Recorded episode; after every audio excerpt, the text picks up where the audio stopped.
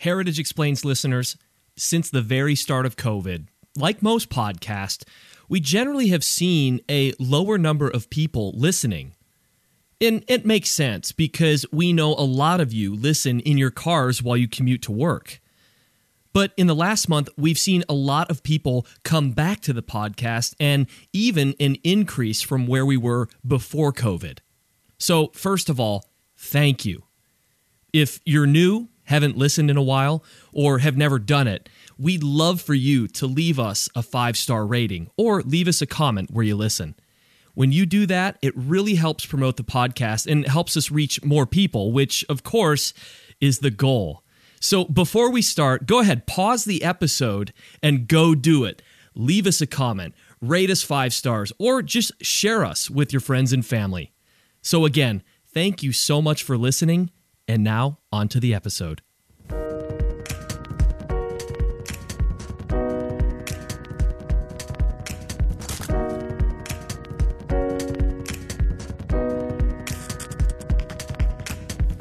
From the Heritage Foundation, I'm Tim Doescher, and this is Heritage Explains.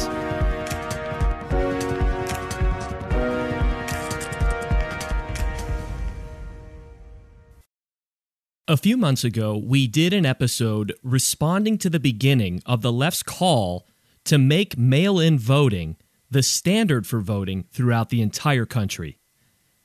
Our guest, Hans von Spakovsky, walked us through why voting by mail is a potential recipe for election disaster.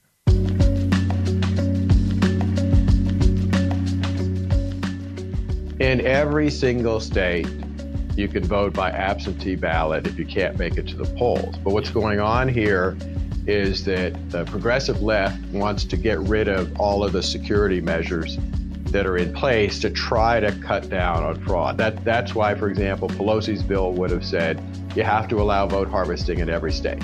In other words, you have to allow candidates and party organizations to come pick up your ballot, which is, which is a horrible idea. We should leave it up to local authorities to decide what is the safest thing to do. Can they open polling places? Should they not open polling places? Should they just have uh, an absentee ballot election? What's the best way to handle it? It depends on local conditions, and we ought to leave it to local authorities to make that decision. Now, that was back in April.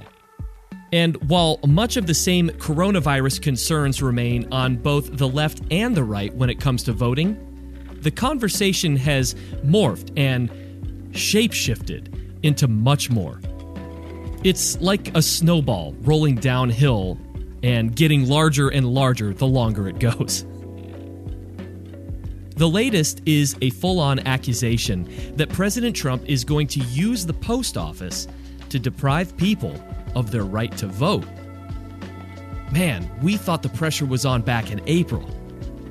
Get a load of what's being said right now by members of the left and the liberal media. Here's a portion of a montage put together by our friend Mark Levin on his show, Life, Liberty, and Levin. We're on to everything he's doing. All of this seems perfectly planned to uh, disenfranchise people. That's absolutely what this is. It's incredibly widespread. It's affecting every single uh, region of the country. If he does not win, he's going to say uh, that it was a fraudulent election. It is a massive effort at voter suppression in front of our eyes. Quite frankly, if you keep this slowdown happening, people will die.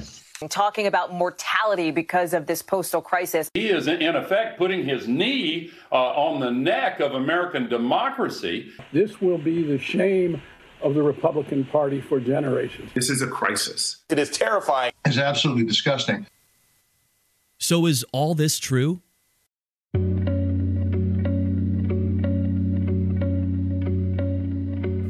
Is the president actively trying to disenfranchise voters? Is he trying to deliberately make sure the post office cannot process an all mail election? Is the left correct when they say the Postal Service can handle mail in voting? And how about this? Can the left and right at least agree that voter fraud is a serious issue? Well, this week, Hans von Spakovsky is back and joins us to discuss. He's a senior legal fellow and the manager of the Heritage Election Law Reform Initiative. This week, he brings us up to speed on where we are with election integrity throughout America. Hans, it is so good to have you back on Heritage Explains. Thanks for being here this week. Well, thanks for having me back. Okay. Once and for all, put to bed the confusion about the difference between mail in voting or all mail in voting and absentee voting. Sure. In 45 states in the District of Columbia, you can vote by absentee ballot. That means the vast majority of people vote in person in their neighborhood polling places, but you can also vote by absentee ballot. And the way you do that, some states you don't need an excuse, others you need an excuse, like you're too sick or physically disabled to make it to polls. And in those states, you fill out a, a one page form. It's very easy to fill out. You sign it, you send it to election officials, and then they send you your absentee ballot. Uh, five states have switched to all mail ballot. In those states, uh, there's no in person voting. Uh, they simply mail a ballot to every single registered voter, and then you have to get it back to polling officials. And of course, that leads to a whole different thing uh, of, of voter identification checking and fraud and all that stuff, which we covered in our last episode. And I'm going to link to that into the show notes. We can get into that. But right now, I want to dig a little bit deeper. Um, and and that goes to kind of what's being talked about right now with the United States Postal Service. Um, in your recent piece in Fox News, again, I'm going to link to that in the show notes. Everybody, a lot of information will be posted there, so please log on. Um, you said in the 2016 election, almost 130 million Americans voted. Does anyone really think the Postal Service will be able to suddenly handle 260 million pieces of additional mail? That is, the ballots being mailed out by the election officials and then mailed back by voters. Right. And and then I, I stumbled across a piece in the Atlantic which says, and I'm gonna I'm gonna do a direct quote here, Hans, because I this is important for you to respond to. It says, from a sheer numbers perspective, none of the experts I spoke with doubted that the Postal Service could handle a vote by mail election. Even if one of the nation's more than 150 million registered voters stuck their ballot in the mailbox. As one noted to me, a presidential election might be a big deal, but in postal terms, it's no Christmas. What do you think about that?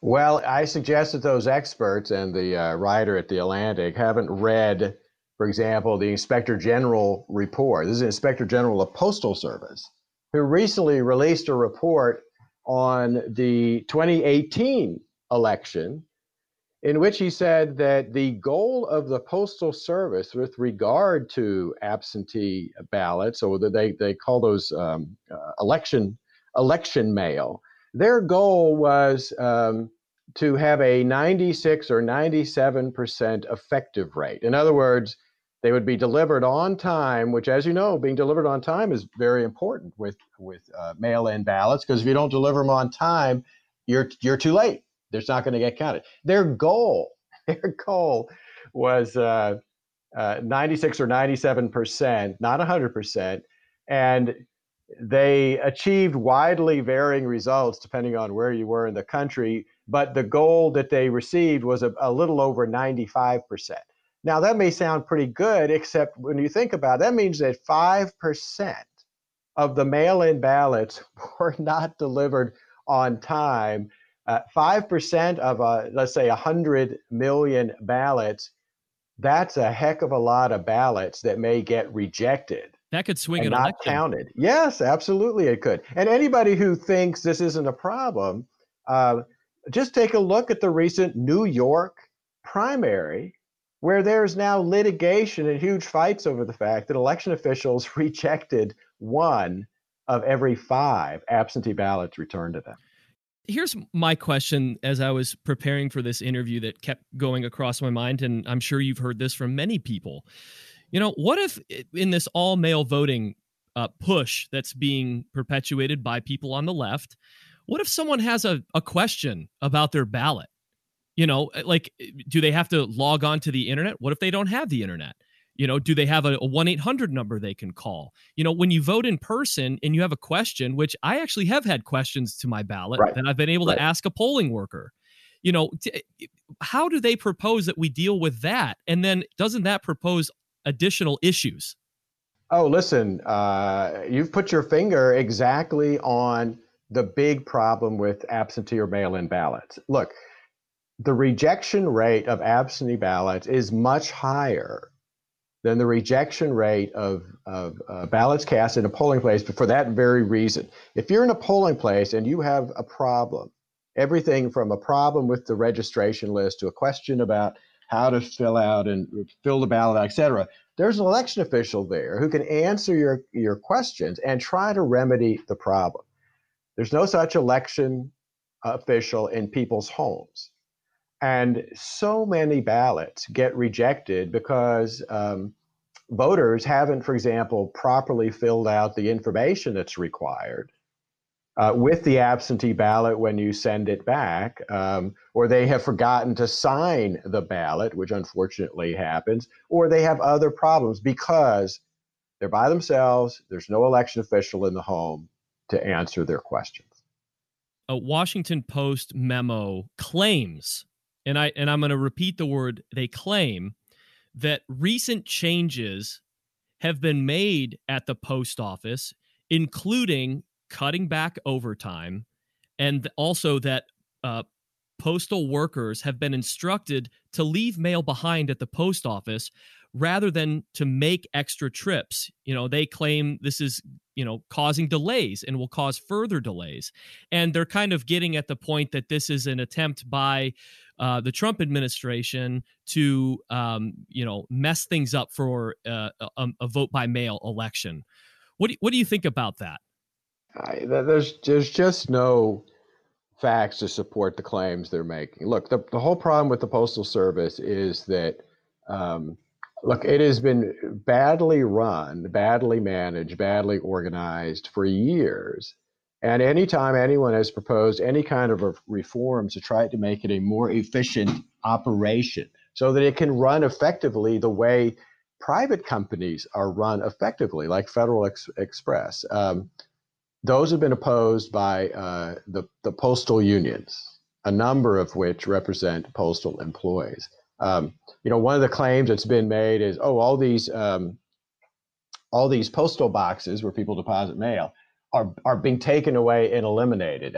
I, I saw a number that during the Obama administration, something like fourteen thousand mailboxes were eliminated. That has nothing to do with the election. It has to do with the fact that um, the volume handled by the postal service has been going down every year as people have switched to private services again like federal express and using um, using the internet and when a, a particular uh, uh, post office box when the number of envelopes deposited in it gets down below a certain minimum level they eliminate the box and that happens all the time. It has nothing to do with the election. One of the resources that you have spearheaded here at the Heritage Foundation is the election fraud database. And this is Right. a website, folks, and we've mentioned it in the previous episode, and I'll link to it again now. That that basically tabulates all of the cases of election fraud that have taken place, I believe, since the year 2000. And it's super useful, folks, if you want to share with your friends and just to educate. But some of my friends, and I, I, I read this in another article that's out there, Hans. Um, you know, it said that there's not enough evidence to deter vote by mail. They just they said, you know, it's just doesn't have enough cases to make the case that we can't rely on an all voting system. Now, I'm curious to know what your response is to this because we we put a lot of weight in our voter fraud database. Well, first of all, um, people need to understand it's just a sampling of cases. Okay, it is not a comprehensive list. I, I don't have the staff and the resources, and there's no central database anywhere to find all of the cases. Um, second, these are only proven cases. These are cases where someone was actually convicted in a court of law or a, a uh, court ordered a new election. I know of numerous other uh, cases of potential fraud that prosecutors refused to do anything about. And when I say I know about other cases, I'm talking about thousands of other potential cases that prosecutors basically refuse to do. So people need to understand this database is just the tip of the iceberg. The largest uh, number of cases of one type of fraud, unfortunately, involve absentee ballots. And it's for the simple reason that I think it's common sense to anybody, you don't have to be an expert in this, to understand that they're the only kind of ballots that are, are voted outside the supervision of election officials and outside the observation of poll watchers of either either political party. It's not a this is not a partisan thing. So that makes them more vulnerable to being stolen out of mailboxes, to having signatures forged, to having folks go into people's homes, campaign staffers and others, to pressure voters to vote a particular way, to actually fill out their ballots for them, all of which has occurred. I could cite you case after case where that has happened. And it's like, why would you want to have everybody switch to a form of voting that makes fraud easier to commit and that has the problems of potentially your ballot not getting delivered or not being delivered in time by the US Postal Service, as opposed to you being in a polling place where election officials can make sure you're not pressured, where they can answer your questions, and where you yourself are putting their ballot in the ballot box. You don't have to worry about whether the Postal Service may or may not deliver it. What happens if we don't have election results uh, by the time inauguration comes around? I mean, we know we know that it was delayed. We know that it was delayed in court back in 2000 in Bush v. Gore. But you know, now this we're at a point where if we're relying on all mail voting, we could potentially see a big delay like we saw like you mentioned New York we see in New Jersey there's problems yes. you know so what what is what is the likely outcome of of a delayed election result but that really is the nightmare scenario. I know people talk about 2000, but remember, um, we it, it, the delay there was a, was less uh, was about a month. But look, if New York took six weeks to count its primary election results just recently, and remember, the turnout in the primary is much less than the turnout uh, in the general election; it's lower. Um, think about that six-week problem all over the country, and think about it taking not six weeks but longer because of the higher turnout and because states are simply not equipped to handle a huge increase in um, uh, mail-in ballots. Yeah, we we could potentially get to inauguration day. It's never happened in the history of the U.S. and still not know who has been elected uh, president because the outcome still hasn't been determined. In it could be a relatively small number of states. One because they haven't finished counting the vote, or two, there's litigation Right, legal challenges. Legal challenges over the outcomes because of the high number of ballots that have been rejected by election officials for various reasons.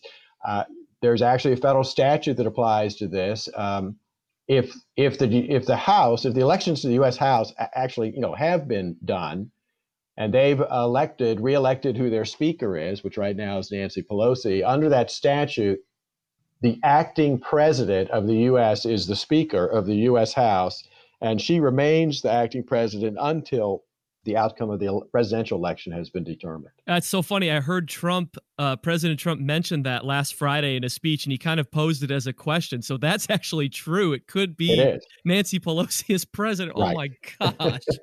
you know, and I had folks say to me, "Oh yeah, yeah but."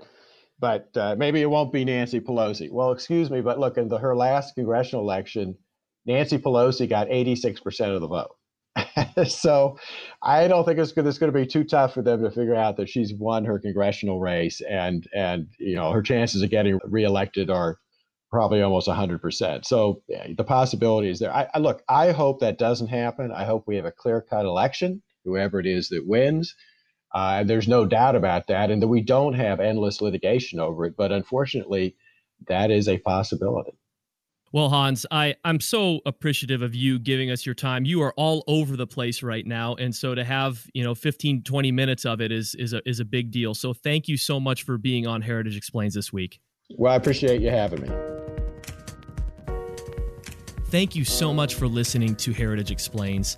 As we said at the top of the show, we really appreciate you coming back to the podcast, listening, sharing with your friends and family, rating us, leaving us comments, sending us an email at managingeditor at heritage.org. It all matters, it all helps. So thank you so much for that. Don't forget to check out the show notes because Hans has been working overtime on this issue, and I've linked to all of the work that he's done there. So there's a treasure trove of information that you can access by looking looking at the show notes. We will see you next week, and we can't wait.